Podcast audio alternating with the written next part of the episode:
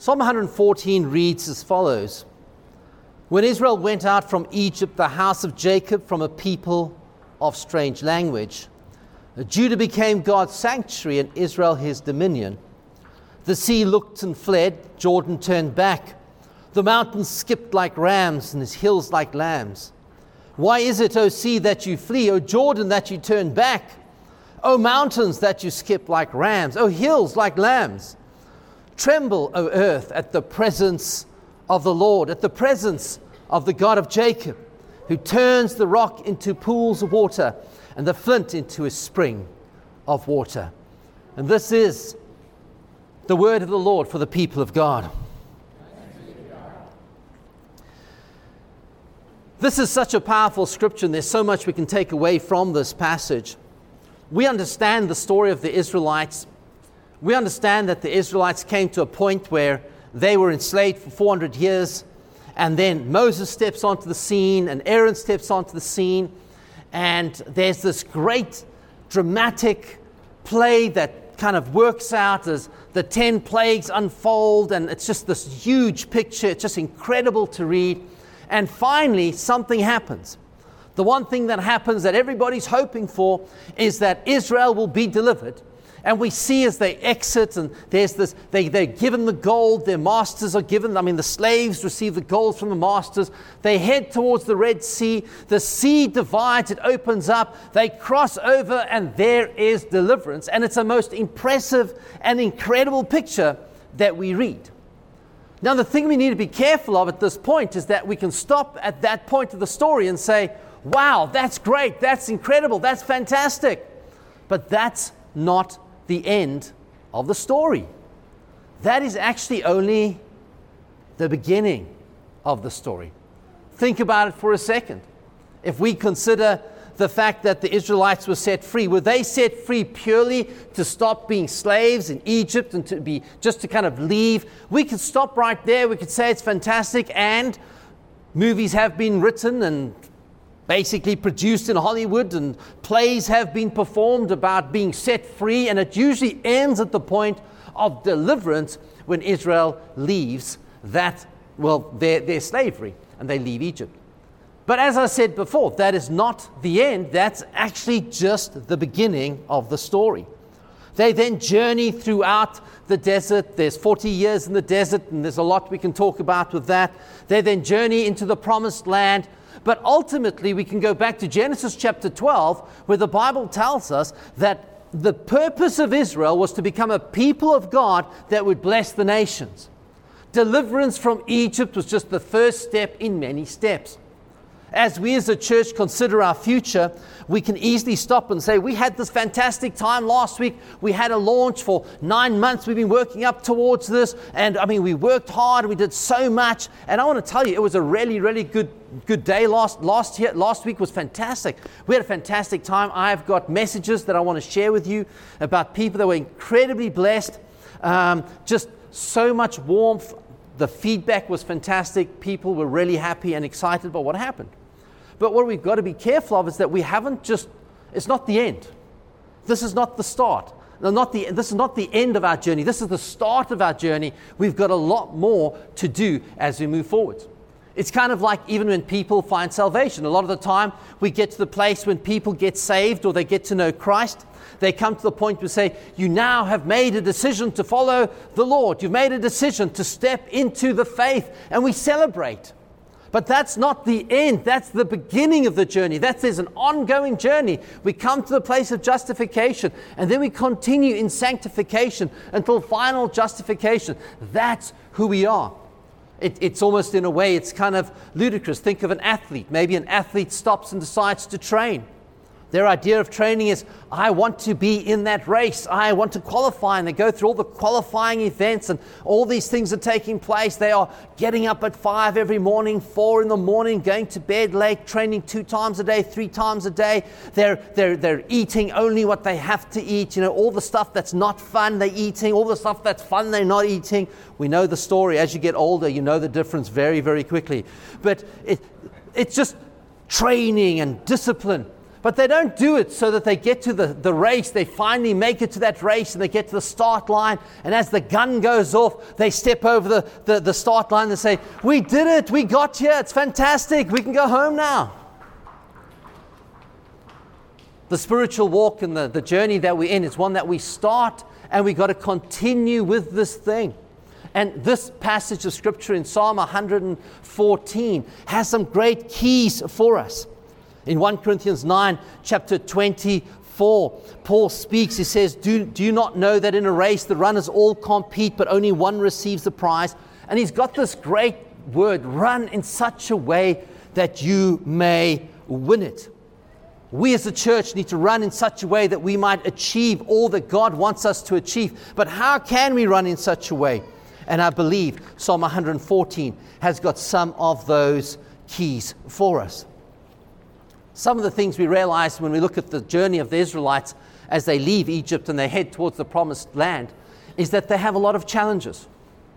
I think we, need, we know this. If you've been saved for more than about three to four minutes, you know that you will have challenges of some kind. If you've decided somewhere along the line, this is the, the strangest thing we realize. We think that I'm going to make a decision for God. And when I make that decision for God, all my problems are finished.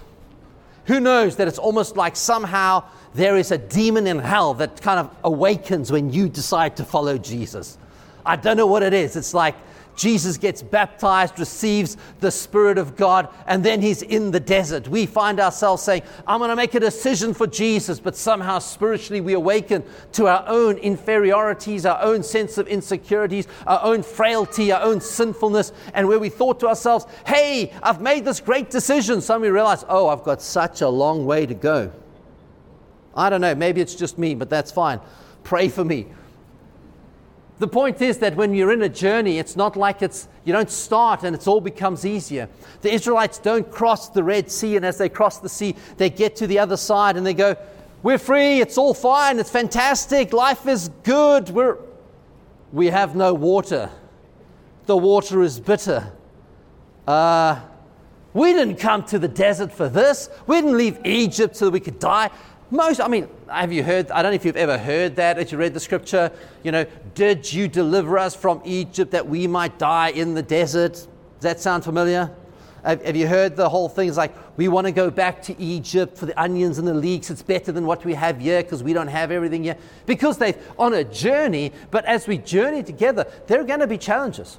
As we journey as a church, there will be challenges, but how do we overcome those challenges and find ourselves moving to the other side? As a church, we too will have battles that we need to fight and challenges we need to overcome. But we need to position ourselves in such a way that we will move through those victorious and in the Spirit of God. Let me draw your attention to the passage of Scripture. There's two here, and one of them you'll see I, I read last week as well.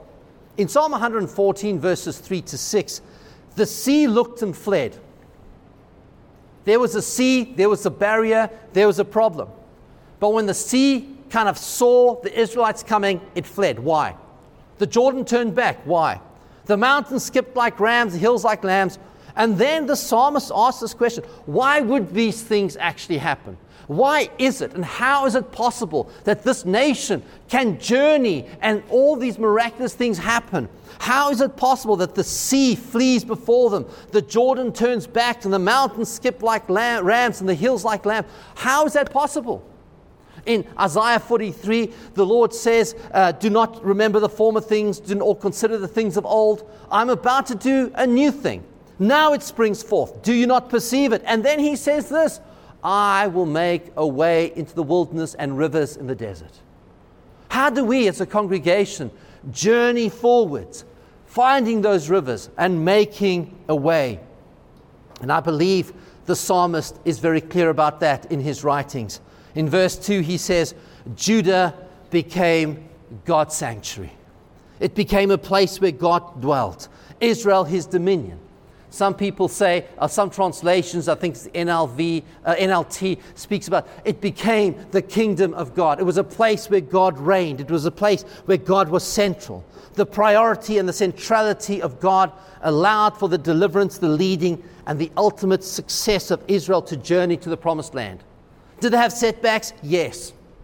Did they have problems? Yes. Was there faithlessness? Yes. Was there unbelief? Yes. But they got where God wanted them to go by keeping God in the middle and at the center. And we need to do exactly the same thing. Have a look at this scripture in Exodus 25, verses 8 and 9. This is part of the journey of the Israelites. It says, And have them make me a sanctuary.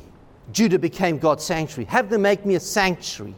What's a sanctuary? The place where God dwells, so that I may dwell among them. In accordance with all that I show you concerning the pattern of the tabernacle and of all its furnitures, so you shall make it. I'm not going to digress because I'm really tempted at this stage to digress. I'm not going to do that. Watch me say that and just do it. Hey, now let's not do that. A pattern. There's a pattern. As we build the church, we need to have a pattern which we use. In fact, the pattern for the Israelites, there was a pattern make a sanctuary so God might dwell there. There's something very key about how this whole thing came together. There was the presence of God. And then God comes to Moses and says, I want you to build a tabernacle, and this is how it should look. These are the dimensions. This is the pattern. This is what it needs to be. And something very, very important about it was the fact that the presence of God had to be central in everything. Psalm 114, verse 7 Tremble, O earth. Why do you tremble? At the presence of the Lord, at the presence of the God of Jacob, the presence of God was at the center of the Israelites' journey to the promised land. Let me show you something. Here's a picture. Some of you might know this or might not know this. God was very intentional about where and how the Israelites used to needed to camp out. Let me tell you how we camp out. When we camp out, we find the place with the best view, that's going to be the driest, that's going to be the most comfortable, and that's where we put up our tents. God was very intentional. Like, what is the most interesting, striking thing about the layout of this entire campsite? In the middle is the tabernacle. Because at the center of everything that happened, God had to be at the center. He was so, the pattern was so well formed that he even knew exactly where. Look, the priests were right at the tabernacle. Everybody knew exactly where they were supposed to be. And at the center of everything was God. The presence of God was always at the center. Now, this is, this is an important concept for us to understand. All right? How do we live our lives? How does our church operate? How do we see these things happening? What we tend to do, instead of having God at the center, we put God on the peripheral. So, what we do is we start by saying, God, I'm actually living in this world, and I think I can let you fit in to that world. You see what we're doing? So instead of saying, God, you're in the middle, we say, God, you're on the side. We, we live in a time when Christianity and even our faith, churches become service providers. You know what I mean by service provider? Well, hatch, match, and dispatch. Some of you just let it sink in for a second. When people get born, you can bring them to church. We'll say the magic words bang, done, hatched, done. We'll bless them, we'll baptize them. And when they want to get married, phone the church up, we'll marry them. And one day, when life is done and it's on the way to the by and by, we'll dispatch them again. So, in other words, what we tend to do is that church becomes a place that is on the peripheral. God is something that's on the peripheral we bring him in. There's a crisis. Got to get to church. Hey, it's Christmas. What do we do at Christmas? We go to church, AGMs, annual, annual general meetings. Christmas and Easter, the two AGMs. We have two of those, so maybe it's not an AGM, but we have two of them. Everybody shows up. Why? Because what do you do at Christmas? You go to church. What do you do at Easter? You go to church. What do you do when you have a baby? You take it to church, make sure it's baptized. What do you do when it's confirmation age? We get them confirmed. But what are we doing there? We're not starting with God at the center. We've brought ourselves into the center and we've decided that God will bring him in whenever we need him in. That's not helping us. God always has to be in the center of our lives, He has to be at the center of our church. Everything about us has to have God at the center. I want you to look at this for a second, and I'll unpack this just a little bit more. In Numbers chapter 2, verse 2, the Israelites shall camp each in their respective regiments. We saw exactly what that looks like. Under ensigns by their ancestral houses, so exactly where they're supposed to, under where they come from, their tribes, they shall camp what? Facing the tent of meeting on every side. So think about this for a second, okay? If we say this is God and this is the presence of God for a second, where do we go? Well, we position ourselves according to where God is. Wherever you are, we face God. Everything about our lives, our finances, we face God. In our marriage, we face God. In our relationships, we face God. God is at the center. You see how this looks? This is how we tend to do things. Okay? It starts off, we have to face God, but what we tend to do is we tend to say, well, you know what? I think I think I like this spot over here for my marriage. This is good. So I think God will go well over here. So let's put God over there, then I can be over here. Actually, you know what? I've decided I don't like the way I'm doing my marriage at the moment. So let's move, and we're going to move that just a little bit more. And let's let's do let's God over there now. And then I can be over here. No, that looks good. I think God is in a good proportion to where I am. And we walk around with our own personal Jesus, with all respect, saying, Where should we position God in our lives today? Maybe He'll go well over here today. What are we doing? We don't start with God, we start with ourselves. Now, if you look into the scriptures and you see exactly how these Israelites used to work, it was very simple. I think it's Numbers 9. I could have that scripture there. you actually see that the way it worked is that the Israelites would stop and they'd say, okay, at the center is God. Now we wait. What is God doing?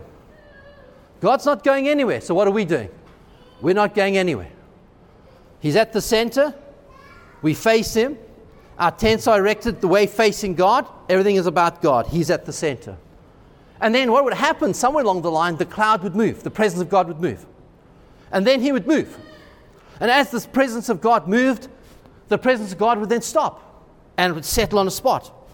The Israelites didn't say, Oh, great, nice campsite. I dibs the west, I got the east, I'm in the front. No, they go, There's God. So if God is going to be there, then according to the pattern, I need to position myself here. Think about that for a second.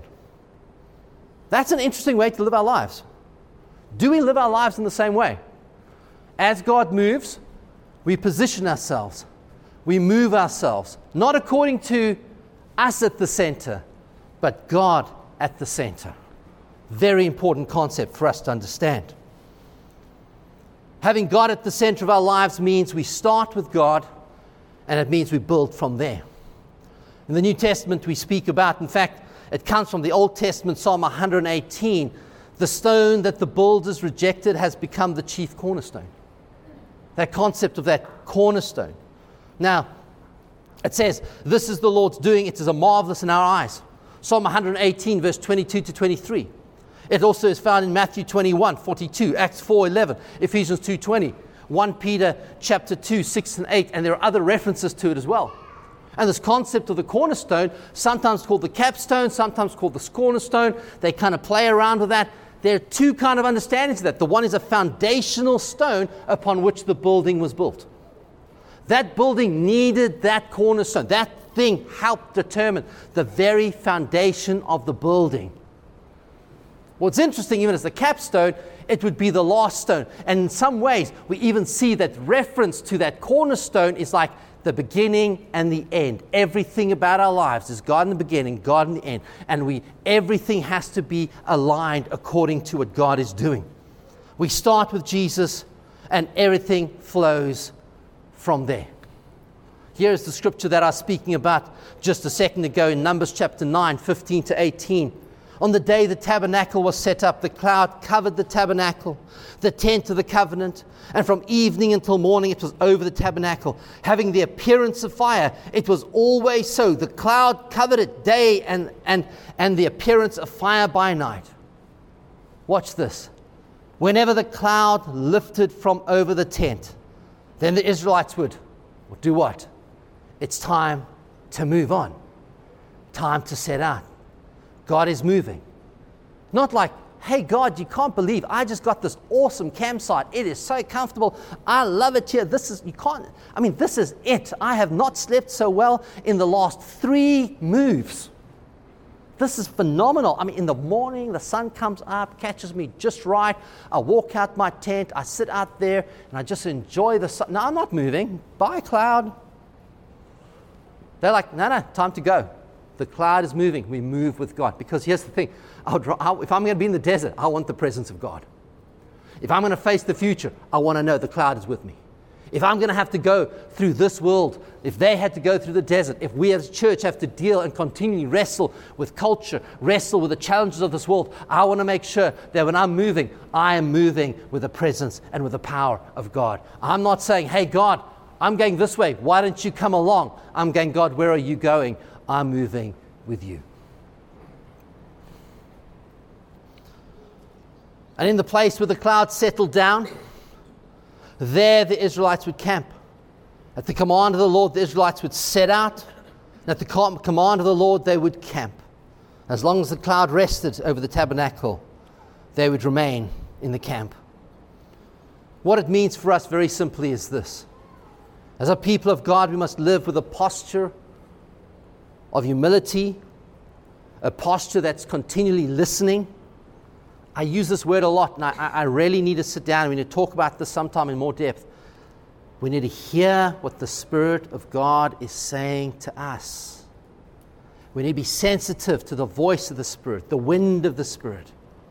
You know, when you, when you, when you stand, when you stand at the sea or you stand on a mountain, you're not always aware that the wind is blowing. But if you stop and say, Is the wind here? You go, I can feel it on my face. And you can even tell which way, but, but almost you have to be intentional because you just walk out and go, Oh man, it's messing with my hair. This is a mess. What's going on? And this, some, this gust. But if you stop and you listen and you feel, you'll sense the movement of the Spirit and something beautiful takes place in that place. We need to learn how to be humble, how to continue to listen, how to continue to discern what the will of God is and the way that God is leading us. Let's read that psalm again, even as we prepare our hearts for communion this morning. When Israel went out from Israel, the house of Jacob from the people of strange language, Judah became God's sanctuary. May Trinity Church become God's sanctuary. Israel, his dominion. May this be the kingdom of God here in this church. The sea looked and fled, the Jordan turned back, the mountains skipped like rams, the hills like lambs.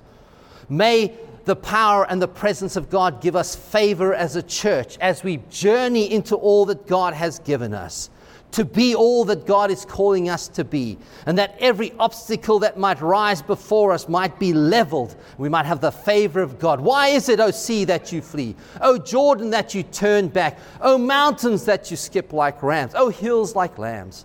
Tremble, O earth, at the presence of the Lord. May Trinity Church be a place where the presence of the Lord and the presence of God rests powerfully upon each and every one of us, who turns the rock into a pool of water, the flint into a spring of water. The Lord be blessed.